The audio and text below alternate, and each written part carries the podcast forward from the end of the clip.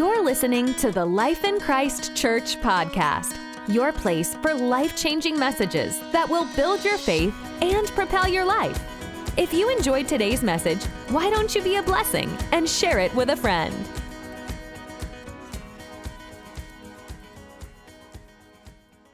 A leader needs to know how to stir themselves up. How to, and a leader know, needs to know how to encourage themselves, come on, in the Lord, right? Strengthen themselves in the Lord. When things look like, man, eh, eh, eh, the devil just ran through your camp, destroyed everything, all kind of things breaking loose, but a leader can stand firm and stir themselves up. Man, you hear about Dr. Rodney losing his daughter on Christmas Day, getting right back up and preaching. You never knew he lost his daughter until afterwards he told you. I, have heard Dag Heward-Mills talk about his son died in his 30s, and, and he had a crusade to preach. Nobody knew his son had died until after the crusade. He's a leader, he's got a job to do. There's a job to do. Come on, uh, leaders take care of the job. Take care of what they're assigned to do, regardless of what's going on around them. Could you imagine losing someone and you know you got to take care of business and, and, you go in there and you take care of business? That, that, that's some grit, man. That's why these people are at where they're at. They know what they're doing, they know what they're assigned to do, and at all costs, they take care of it. And so maybe for you, that's the children's ministry. Maybe for you, that's the hospitality uh, department. Maybe you're the usher. Maybe you're the greeter. And things aren't going the way that you feel like they need to be going in your life. You need to learn how to stir yourself up. And, I, that's where you get help. That's where you get grace. When, when, you, when, you, when you lock in and you say, Lord, I'm having a rough day, but I'm, I'm going to choose to trust in you. I'm going to choose to, to rely on you for strength, for the anointing. We make such, a, such a, uh, an emphasis in the Ministry of Helps class on, on tapping into the anointing right? We, we emphasize that. I anoint you into the ministry of helps when we, when we do the class. We just had a class, I don't know, 12, 15 people back there. It was awesome. And I anointed each and every person into the ministry of helps. And I said, this is a supernatural office, just like the, the apostle, prophet, pastor, evangelist, teacher, right? That you can tap into an anointing for whatever job. And you need to learn to yield to that anointing right? And because this is the group right here, guys. I, eh, you may not count yourself a leader right now, but you, the ones that have been coming Mondays and Wednesdays, man, that's why I'm looking for leaders at, man. I don't care how skilled you are. If you ain't here Mondays and Wednesdays, forget about it, as they say, right? Eh, because the faithfulness is what is step number one, and you showing up, showing me that you're hungry, man. That, that's that's that's top of the list right there. And but so if you'll if you'll just decide to, to, to rely on that anointing, man, God will help you. God will help you in this in this in this regard. We talked about how important it was to read books, right? To read books on leadership. Uh, talked about John Maxwell. Uh, when I wa- worked for Joyce, uh, my my boss was Scott Stroop, man, great man great man. He ran the whole call center department, uh, about 80 people in that whole department, massive department. Uh, and he, he would always have a book in our hands. Uh, and it wasn't always a Christian guy, right? There, there's some good Christian principles that we can learn, uh, um, good principles we can learn on leadership uh, that, that doesn't necessarily have to be from, from a Christian guy. There's some good stuff. I remember reading about Patrick, I remember reading a book by Patrick Lencioni uh, called The Five Dysfunctions of a Team. And it talked about how, how important it was for, for team members to, to, to be able to share what's on their heart and, and you not attack another team member. And that's what we were dealing with. Like I would share something and someone else would attack me. Yo, why are you attacking me? I'm just sharing. And, and, and so these books would help us through these issues. And really, that's what the Apostle Paul did. If you look at, go ahead and put up on the screen 2 Timothy chapter 4, verse 13. I mean, know Paul was a leader. Right? Paul led. That's what he did. He was a leader, an apostle, a leader. Put it in the New King James. Yep. Bring the cloak that I have left with Carpus at Troas when you come, and the books, especially the parchments. He said, Bring my coat, bring this, and bring the books. Paul read books. The apostle Paul read books. Some of you needed to hear that because some of you like, I'm only read the Bible. That's good. The Bible's great. But the apostle Paul read books. He wrote two thirds of the New Testament, right? Leader in the, in, in the church. Uh, man, people would even say that I'm of Paul. Like that's how much of a leader he was. Not even I, I serve Jesus or I, I, I follow Jesus. They would say, I belong to Paul. I'm of Paul's camp. That's the kind of leader that he was. He had people saying that. Not that that's right, but he was a leader and he was a book reader. And so I highly, highly encourage you to, to, to read books on leadership, to devour them, to, to even if that's not your, you know, I, am gonna be honest with you. When I was in high school, man, I was a knucklehead. I never read one book in all of high school. Not one book. A- anytime I had to read a book, I cheated. I went on sparknotes.com, enter, and I read, okay, all right. That's what I did. That's what I did. Sparknotes.com. I don't even know if they still have that. I have no idea. And, and I never read one book. Not because I couldn't read, but because I, Lisa, can you stop that, Lisa? Not because I, I you know, I, I just man, I ain't reading no book. That's for the nerds. That's for the geeks. Like in my mind, just you know. And, and, so, but now, man, I have I have whoo, hundreds of books, hundreds of books. I realize that not every reader is a leader, but every leader is a reader, right? Not every reader is a leader, but every leader has to be a reader. And one of the things that helps me is audio, audiobooks audiobooks. I have probably 300 audiobooks downloaded on all different topics, but, but leadership and spiritual development are at the highest. Uh, I've downloaded more books in, that, in those two genres than anything else. Uh, but consuming in podcasts, man, there are so many great podcasts that you can listen to. Uh, Jabin Chavez, man, I'll tell you, he's a phenomenal minister. I love Pastor Jay, Jabin, listening to his, his leadership stuff. Uh, I wait for it to come out. I, I'm, I'm sitting there like, is it out today? Dang, no, is it out today? Dang. Like, that's how good it is. And it's practical things. Jabin, J A B I N, he's a Mexican guy from, uh, but, but, but he don't look too Mexican. Kind of does, maybe. Pastor, anyway. I'll say, Pastor Hoovy, does he look Mexican? I was going to ask him if, if Pastor Jabin, I don't think he knows who he is. Um, Jabin Chavez, Chavez. Uh, C H A V E Z, I think it's last. V E Z? Chavez? Yeah, V E Z, yep. Jabin Chavez, pastors a church in Las Vegas. A young church, probably only five, six years old, but a couple thousand now. He's growing like you wouldn't believe. But, but he, he, uh, he came out of Jentezen Franklin's church. Uh, he was very connected there. Um, and so just, just stuff like that. Podcasts on leadership. If you have any uh, questions or want more suggestions, let me know. But obviously, last week I told you about John Maxwell. John Maxwell, phenomenal. He was a pastor before he started doing this. Um, it, when he was a pastor, his, his church was one of the fastest growing churches in the nation. It, because really, leadership, in whatever capacity, whoever you're leading can never go past you. If that, so, as a pastor, the church won't go past the pastor. Pastor, the pastor's capacity to lead people, the pastor's capacity, right, uh, to organize, the pastor's capacity to strategize. That's why you have many pastors who love the Lord, who can preach really well, but church never grow past 30 people, right? I, I, see it all over because of their capacity, their, their capacity uh, to lead and to strategize and to lead people for whatever reason has not been developed. And, and that's what I've seen over and over and over. And so you as a, as a person too, uh, whether you're in the secular world or whether you're, you own a business, your ability to, to grow in your field is what's going to determine how successful you are. When we were in real estate, I knew I didn't know much about real estate, but I'm going to go find the best. And I spent thousands, tw- I spent 20,000 to be part of a, a, a group of high-end real estate people, to hear what they were doing, to see what they were doing. And that produced major impact in my business. I went and sought people who knew what they were doing, and I said, What are you doing? And show me what you're doing. And sometimes that costs money, right? That costs money to do. And it's no different, right? Uh, the Apostle Paul, as you can see, read books, read things, bring the parchments, bring the books. He read to develop himself in these things. And so it's no different. If I'm over the children's ministry, I'm buying every book pertaining to children's ministry I can find. Every single book. And I don't even need you to, to pray in tongues, to be honest with you. Uh, because if you built a big church, uh, man, man, LCBC, right, whatever you think of them, they're doing something right. People by the thousands show up there. Almost 20,000 members they have. They're not dummies. Maybe their doctrine isn't like ours, but they know how to organize and they know how to strategize and they know how to lead. They, they know how to develop. Now imagine having that and the Spirit and the, and, and the Word and bringing those two things together. I'm telling you, th- there's no telling what could happen. There's no telling what can happen. We never compromise on the Word and, and the Holy Ghost, but we need to bring in some of that or, some of that leadership component to that to the church, and that's why we're doing this right now. And that's why we want to bring in people that are that are experts in this area to help us, to teach us, right? Because it, you will never grow past the systems and the leadership you have in a church. It's the bottom line. And, and, and, leadership uh, is developed. That's what I'm trying to tell you. You qualify. We, you know, so you can be developed and learn, but you have to start by showing initiative. That's the number one thing. You have to start by showing initiative. Before I was ever even, even tapped on to be a leader, I was already listening to leadership stuff. I knew my turn was coming. I knew I was getting ready to be tapped into the game. I didn't know when, didn't know how, but I knew that I knew that I knew that I was getting ready to be tapped in at some point, so I better start preparing. Preparation is never wasted. Time of preparation is never wasted.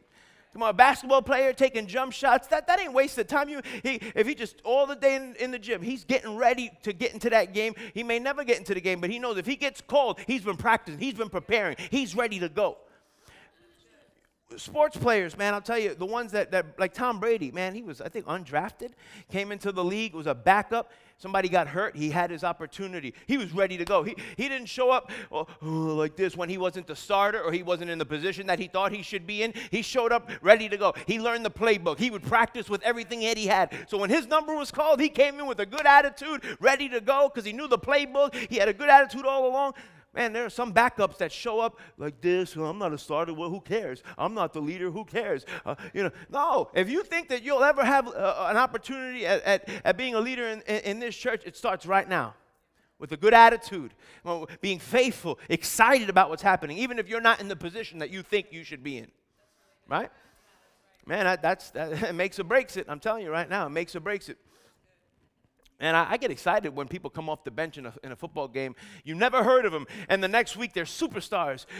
that, that, that didn't just happen. They had been prepared, preparing weeks and weeks, waiting for their number to be called. Just waiting. Wait until that, wait, I'm going to make the most of my opportunity. So you make the most out of your opportunity. Make the most out of your opportunity. And it's a small world, let me tell you. It's a small world. People talk, people know each other. And so you want to put your best foot forward, right? Give the best first impression you can. Because this is a new church. It really is. I keep emphasizing that. You have the opportunity to put your best foot forward. Come on, a good first impression. Uh, and it all starts, a good first impression of me is a good attitude. That's the number one thing I look for. A good attitude right? Eh, oh, oh, if I say no, I don't want to do that right now, and, and maybe it's your idea, and, and, you throw a fit, forget it. Like you know what I mean? Like I feel like I can't trust you. If I if I say no to something, or if I maybe correct you, and you fall apart, man, that you know that tells me something. Pastor Phil always said this. He said, "If I I'm not your pastor until I correct you, right? Didn't he always used to say that? I'm not your pastor until I can correct you, and we're still good." If I correct you and say something to you, uh, are you still going to be like, oh, Pastor Joe's wonderful? I can't believe he said that. Yeah. That, that has to do with the heart, right? That has to do with the heart. I love when he used to say that because it's so true. I remember the first time I got rebuked by Pastor Tony Ayala. I remember the first time, man, I was devastated, man, but I knew I had to make a choice. I went from the golden boy to being called into the office, getting rebuked. I'm sitting there like, he's talking to me that way? And, and I, my heart's dropping. I thought he would never talk to me that way, but I needed it. I was wrong. I was wrong. And man, I, I, stepped out of that office. I had to make a decision. Am I going to put a smile on my face, accept what I just been told, make the adjustment, and show back up? Or am I going to pack my bags, get my ball, and take it, go home? you know what I mean by that? You're out in the play, playground, and that's my ball. I'm out of here, man. no. No, I'm going to come back. Right, let's play again. Let's do it again. Um, you know what I mean? You know what I mean? Right? It's a mindset. It really is. And it'll take you a long way. All right, I'll be stuck on recap if we don't move on. So write that down, 2 Timothy 4.13. Bring the clo- cloak that I left, or Carpus at Troas, when you come, and the books. Say, Paul read books. Say it again. Paul read books. Right? Paul read books. That means that we need to read some books, right? Uh, and, and so it's very important. And so the church is going to develop leaders who are, are, going to help fulfill this vision. I've been reading a book, actually, I read the book already, but I went back over it uh, by Tony um, Cook. He, he, was a pastor at Rhema, still is a pastor at Rhema Bible Training Center. Is he not still a pastor? No? Oh, yeah, that's, that's news to me. He was, he, was, he was a pastor at Rhema Bible Training Center. He was your professor. He was a teacher when you were there, right? Um, very good with leadership. He does a lot of things with Gerald Brooks, another guy that I like to listen to a lot. Write that name down and go and listen to everything he's put out. Gerald Brooks. Yep, G E R A L D Brooks, B R O O K S. He pastors in, what's the city?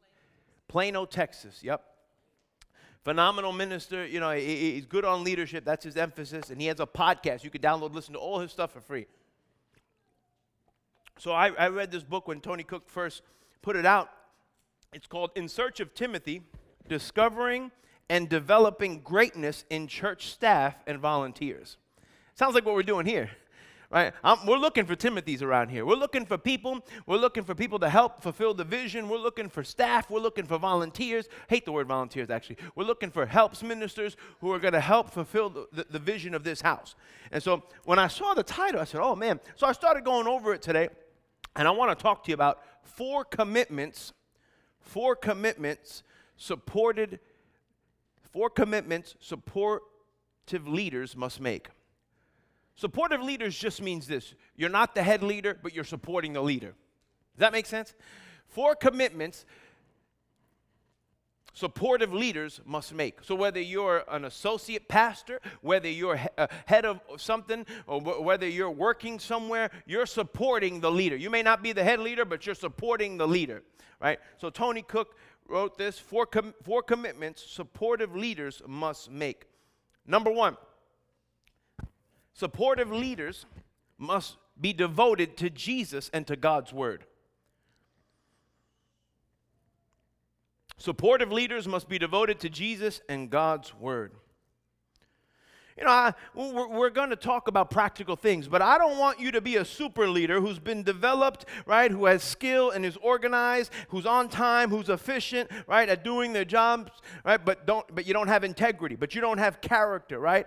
Uh, and those two things come from being devoted to Jesus and God's word. You could be a super leader, incredible, but but if you're not spending time with Jesus, if, if, you're not uh, developing in God, you're going to lack. You're going to lack some of the most important two things character and integrity.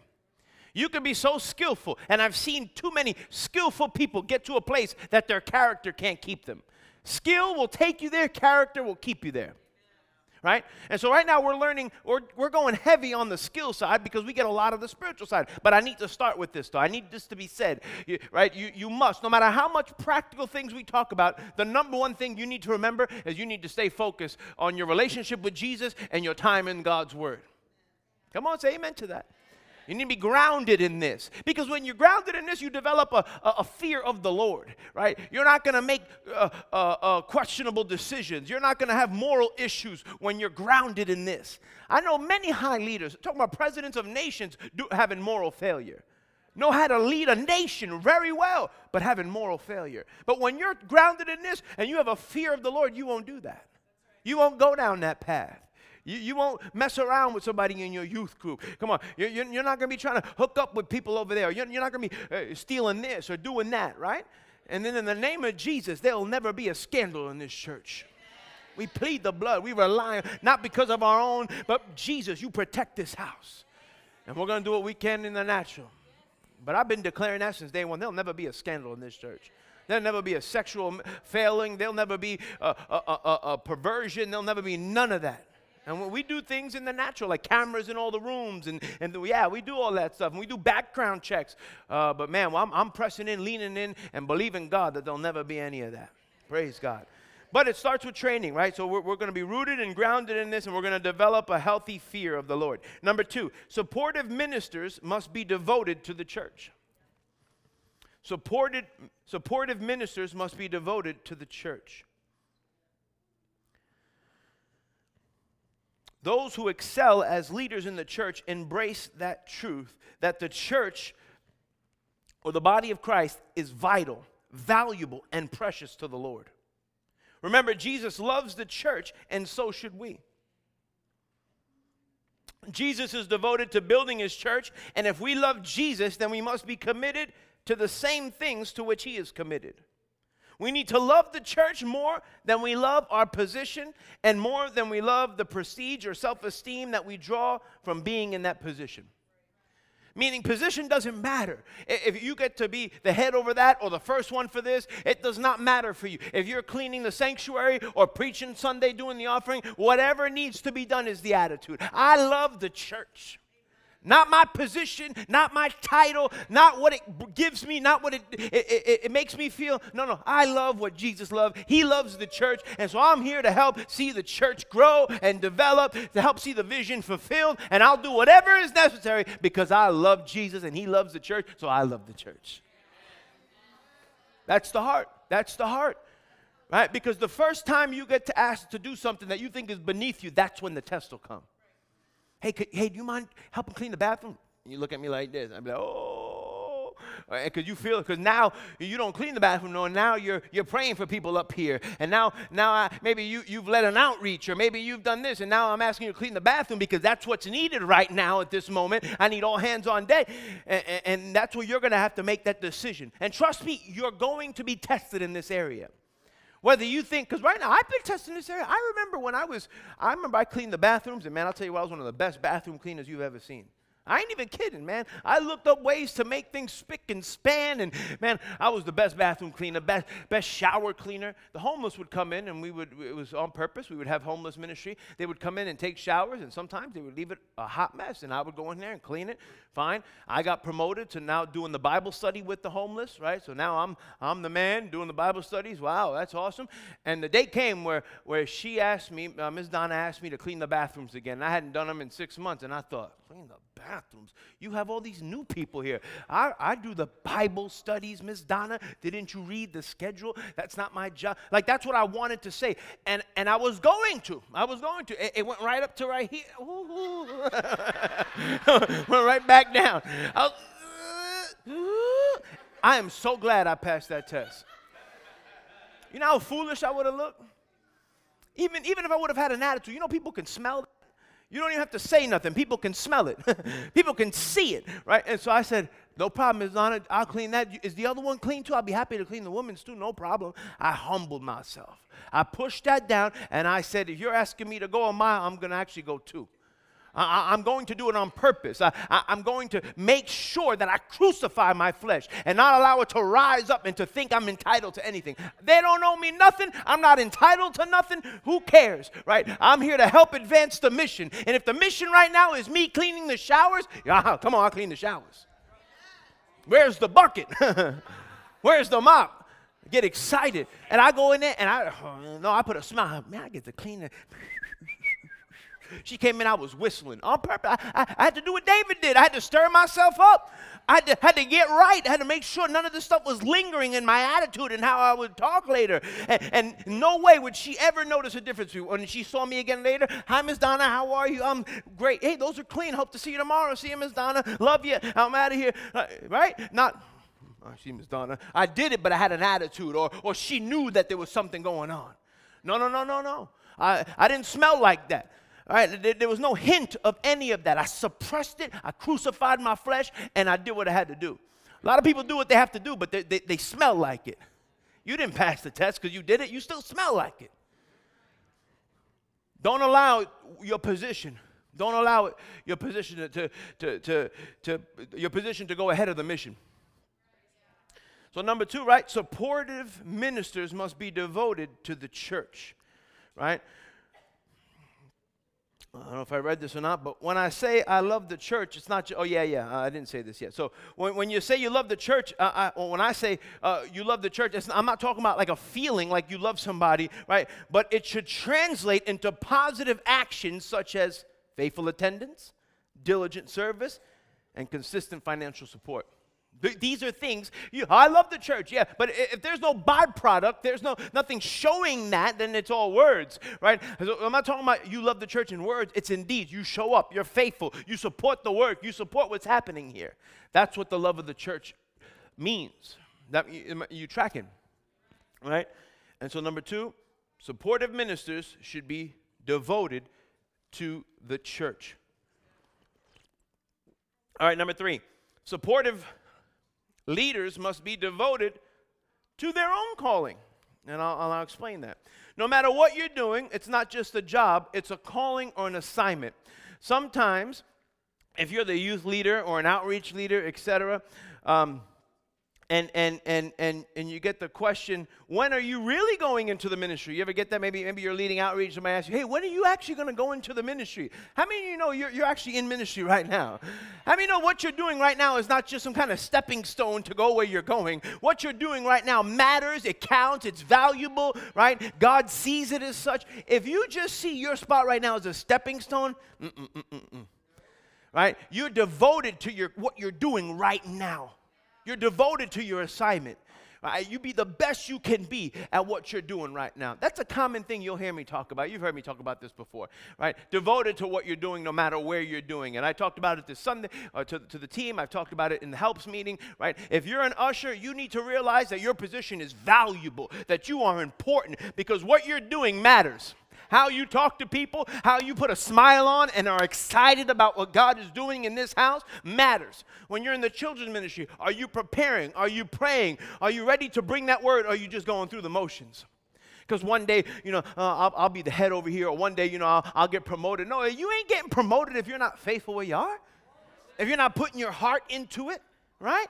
Because listen, Jesus, promotion comes from Him and He sees everything, right? So you, you must be devoted. You must be devoted to what you're doing right now, right? Uh, so supportive ministry is real and valid ministry and shouldn't be viewed as merely a stepping stone to some other nobler venture. Supportive ministry is a noble venture in and of itself. Realizing that you are called by God to supportive ministry adds value to what you do for Him and serves as an anchor of stability in difficult times. Knowing that the Lord has called you to serve and support enables you to view your assignment as a sacred trust to be carried out with all diligence and faithfulness. That is good. Say amen to that. I didn't write that. Tony Cook wrote that. That is really, really good. I'm going to read that last part again. Knowing that the Lord has called you to serve and support enables you to view your assignment as sacred trust to be carried out and with all diligence and faithfulness. Where's the towel? Right? And that, that's really what it comes down to. How you view your, what you're doing right now. It needs to be viewed as, man, what I'm doing matters. I don't care what you're doing. I, will go, I'll venture to say this every spot in this church matters. Every position in this church is needed, it's necessary, it's valued, not just by my wife and I and our team, but by God. Whether you're up here singing, whether you're helping stock the put the envelopes in the chairs, whether you're cleaning, whether you're running to the store, whether you're whether you're, you're installing something, doesn't matter. From A to Z. It is important and it matters. Amen. You need to get that into your spirit, right? What you're doing matters. All right. Number four. Supportive leaders, oh, did I? No, that's number three. Number four, yep. Supportive leaders must be devoted. All right, this is going to sound a little self serving, but I'm just going to keep it rolling here with what he said, and I'll read you some of the points. Must be devoted to the pastor from whom they work. Supportive leaders must be devoted to the pastor for whom they work. All right, let me read some of the stuff he wrote. Because the work of a supportive minister comes under the umbrella of the pastor's oversight of the local church, the supportive minister or, or, or, or helper must work in harmony with the pastor while always maintaining a submissive and respectful attitude. You know, I, that, that's what I try to embody with my pastor. Submissive, right? And, and, and, and respectful attitude. My pastor asked me to show up somewhere, even though I've been there 10 times and I have no, nothing in me wants to go. I show up because my pastor tells me he wants me to be there. You know, after the meeting, sometimes Pastor Mark hey, I want to invite everybody to come down to my, my property. We'll be at church, you know, all week long, and it's probably the last day or second to last day, and, and we're in Louisiana, and it's hot, and, and, you know, I want to go back to the hotel and rest, but Pastor Mark gets up there and says, hey, I'd like everybody to come on down to my property down the road here. We're going to have slides for the kids, hot dogs, and hang out. How many know I need to go support my pastor? Nothing in me wants to go. I've already been there. I'm hot. I want to go relax. I don't want to do any of that. The one time I didn't do it, my pastor, as soon as he pulled up his car, he said, Come here. He said, Where were you? Uh, uh, uh and Sarah, he was sleeping.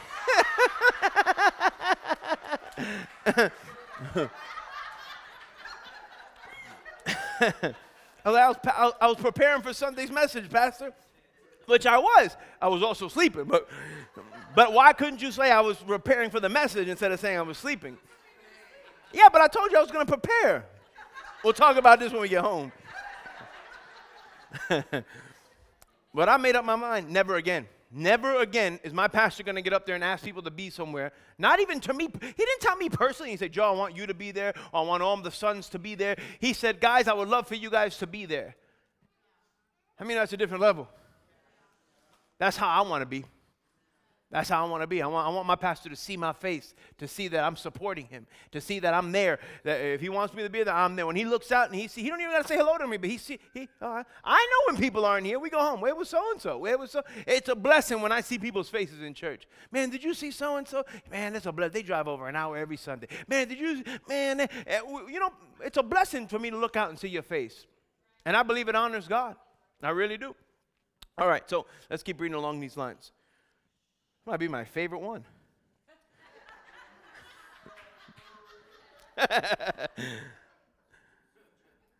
If we are committed to Jesus and his church, then we need to be committed to the person he has placed in a position of leadership and authority within their local congregation.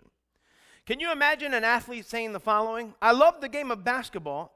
I'm committed to the guys on my team, and I'm doing all I can to develop and improve my own skills. But I have no intention of cooperating with or respecting the coach of the team. On a practical level, that athlete will never excel or be productive on that team.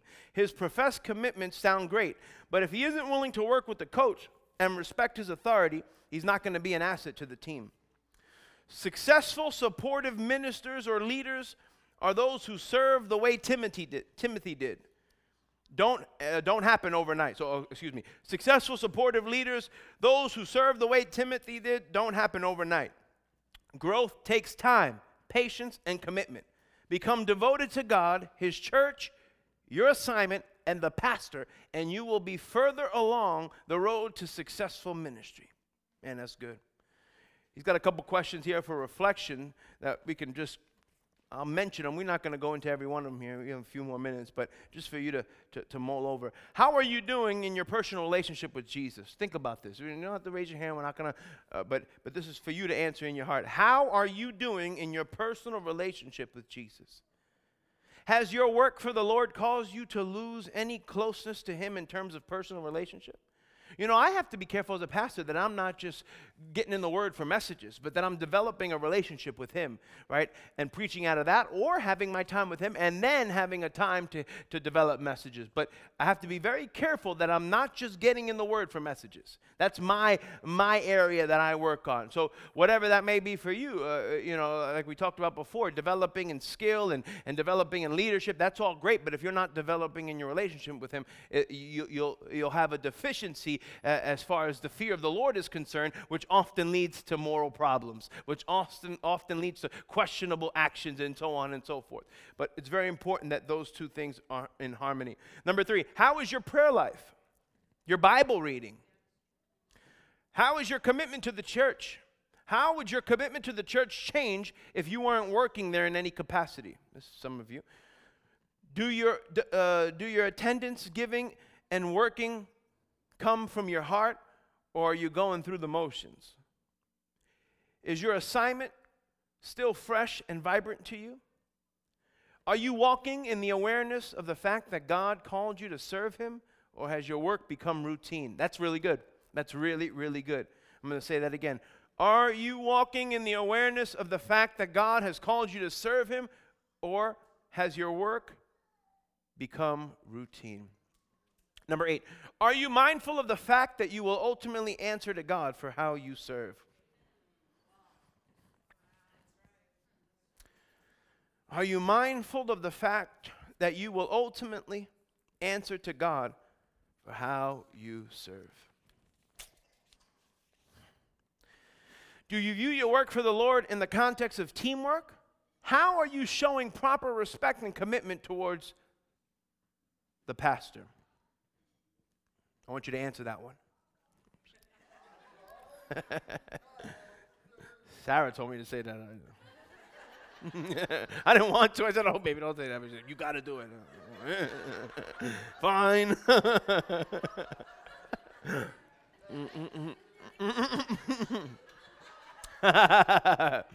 Number ten. What did you learn from the chapter? What What did you learn from this chapter, and how can you apply it? And number 11, what areas do you need to pray about or improve in? Just some food for thought. Um, I think that was very, very good teaching by Tony Cooke. You know, one day I, I, we're going to have Tony Cooke come to the church. I know it. I know it. Yeah, have him come do a leadership seminar and training, right? These things have been so strong in my heart the development of leadership, the development of people um, in this capacity, right? Obviously, we're developing people on Sunday and, and Bible studies and doing mentoring people uh, in the Word, and that's the number one thing, but leadership is, is, is up there. And so uh, we're, we're going to be doing this more intentional, right? It, it, we have to. Uh, we, it's so, so important. Um, uh, so you know, it, bringing in people like that, it's, imp- it's awesome. So if you can get your get your hands on this book um, in search of timothy discovering and developing greatness in church staff and volunteers in search of timothy by uh, tony cooke And so we have about 10 minutes. I'm going to go over one last thing I want to talk about. Um, but I highly recommend you get that book. I think it's on Amazon. I may have ordered it from his website, not sure. But if you have Amazon Prime, I'm almost positive you can get it on there. Isn't Amazon Prime crazy? Like now in Lancaster, I can order something and get it the same day. Like in the morning, I order some, and it'll be at my house at six o'clock. I ordered some batteries the other day. Oh, I ordered a, a new deer call thingy to, you know, woo, you know, to get the. Man, or, I ordered it last night at like I don't know, two in the morning, one in the morning, I don't know, I'm falling to bed or something, and it got here today. Like, it's crazy how fast these, these things get come to your house. So I use that for books, man. I get my books all the time coming to my house, all the time. Kindle, if I really need it right now, I'll buy it on Kindle so I can look at it, and then I'll buy the book to get it in the mail.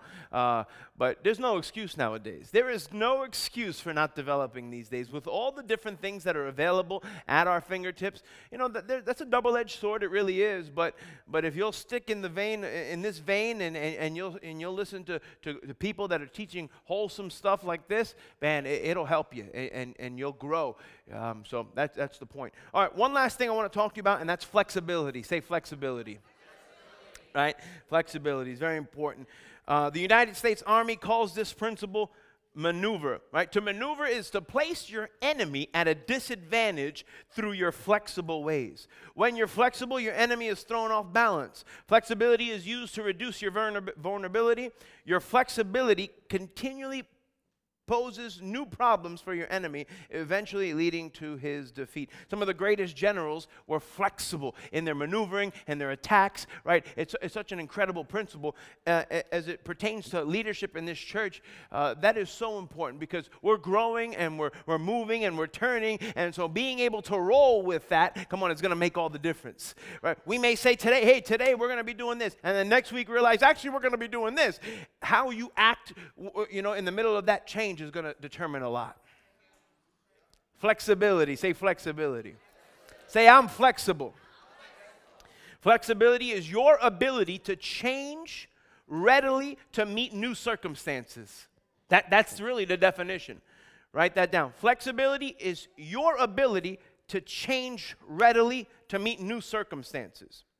To be flexible, you need agility, responsiveness, resilience, and adaptability. That's another good word, adaptability. Able to adapt. When I was in the Marine Corps, they drilled that, in, that they drilled that into us. We are adaptable. We are adaptable. We put us anywhere in the world and we'll adapt and take over. We, we, the mission, whatever, in the desert, in the rainforest, in, in the snow, it could be raining, not raining, wherever we adapt to the situation and we're ready to go for the mission, right? Same thing in the church and in leadership. Come on, we adapt. We, we, we can pivot with different things that are happening in the church as we grow, right? Oh, oh, uh, we're, we're, we're, we're a woman short in the children's ministry. No problem. We'll adapt and we'll make it happen, right? Oh, not everybody showed up to help that, that was supposed to show up? Are we going to be down? Are we going to get happy about it and we're going to figure it out and we'll make it happen, right? Those are just some practical examples, right? Because they happen. Things happen, right? They don't always go as planned. And things, you know, somebody's uh, daughter got sick or somebody couldn't make it and it really put a strain on the team. But if you're flexible, if you're adaptable, come on, you're able to put a smile on your face and walk out of there when somebody asks you, How was it? Oh, we were a man down, but we took care of it, even though it was chaos. Even though it was absolute chaos, you were able to put a smile on your face, focus enough to get the job done without having a bad attitude. Say amen to that. Amen. If you don't, I'm going to think it's you who has the problem.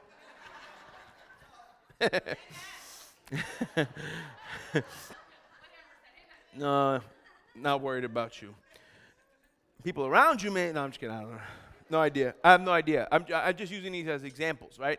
Um, because they're very real. And, and I've been in that situation. I've been in situations where somebody's let us down or something, and you can easily get down. maybe it's happened more than once, right? And you think you have a right to get angry now and a right to have an attitude because this isn't the only time, or maybe you said something and nothing was done right away, right? But you're flexible, you're adaptable, and you're able to execute without having a bad attitude.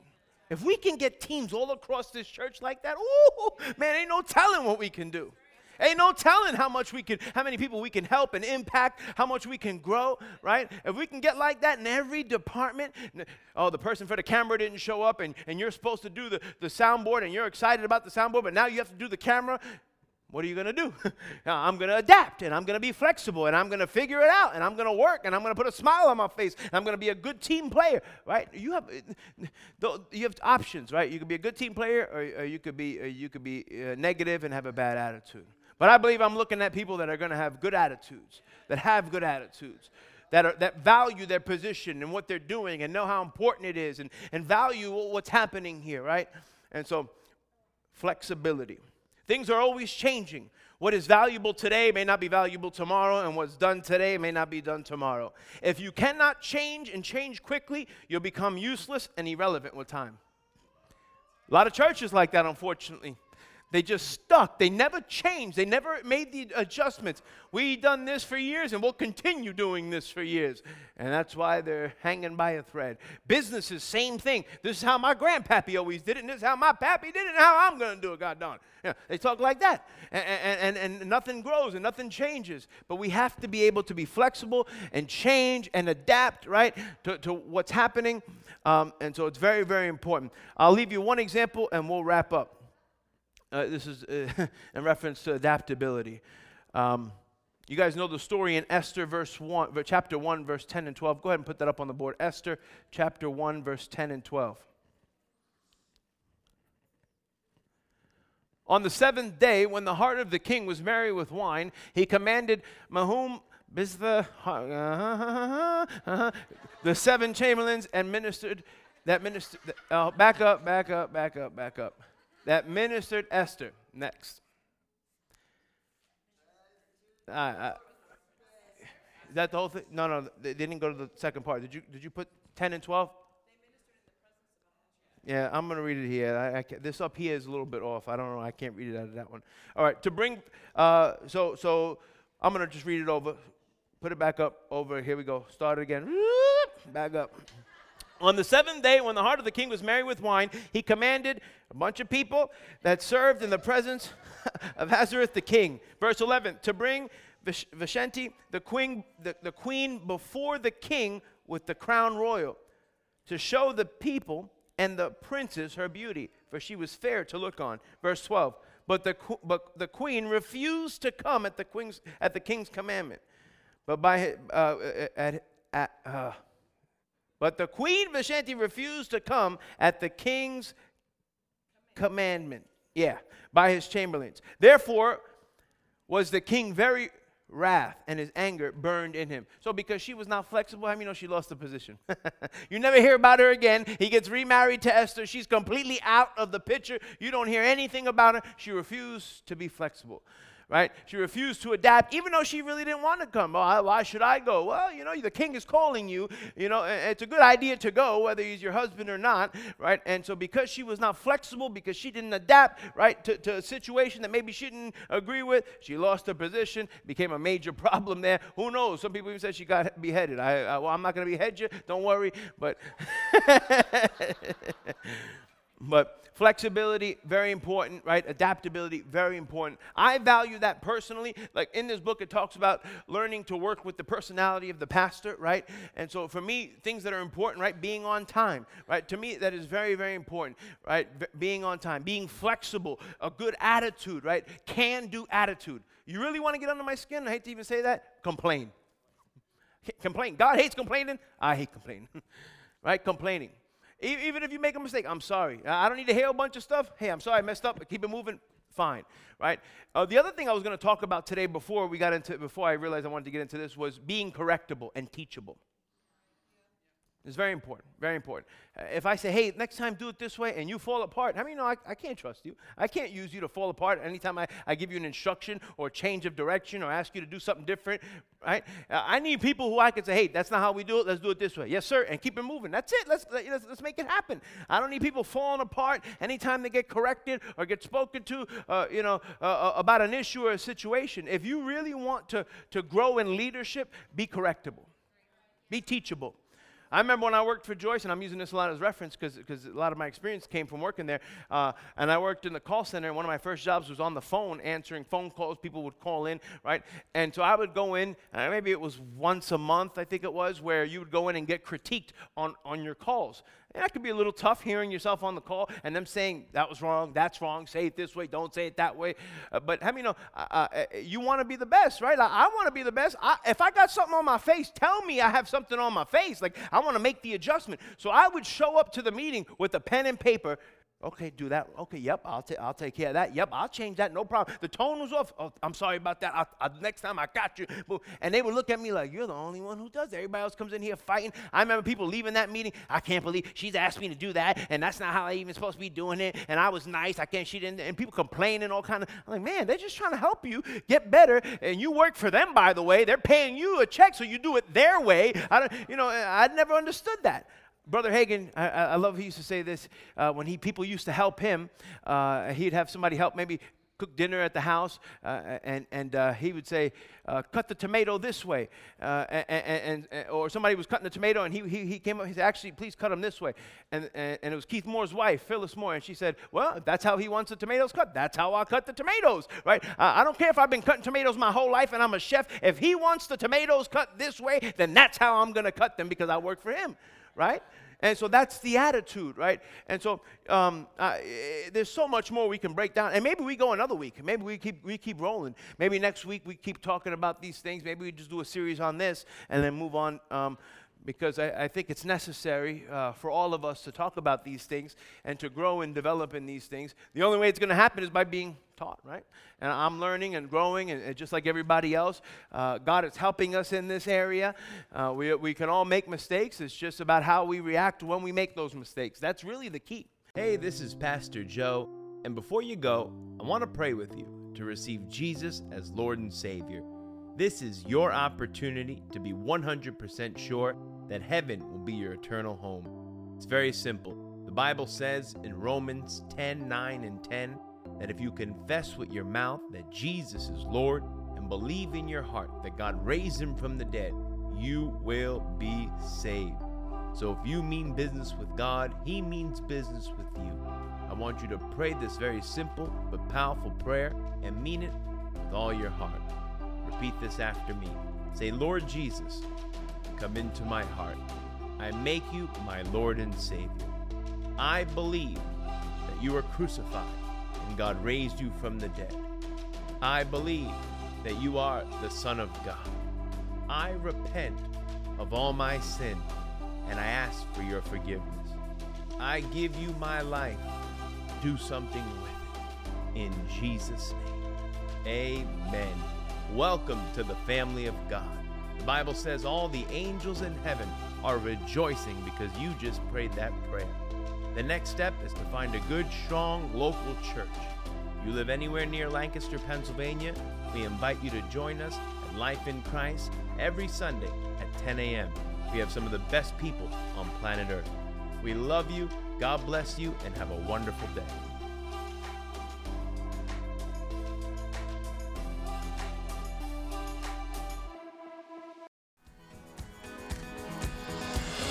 Thank you for listening to the Life in Christ Church podcast.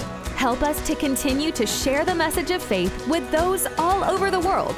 Visit licchurch.com forward slash give to partner with us today.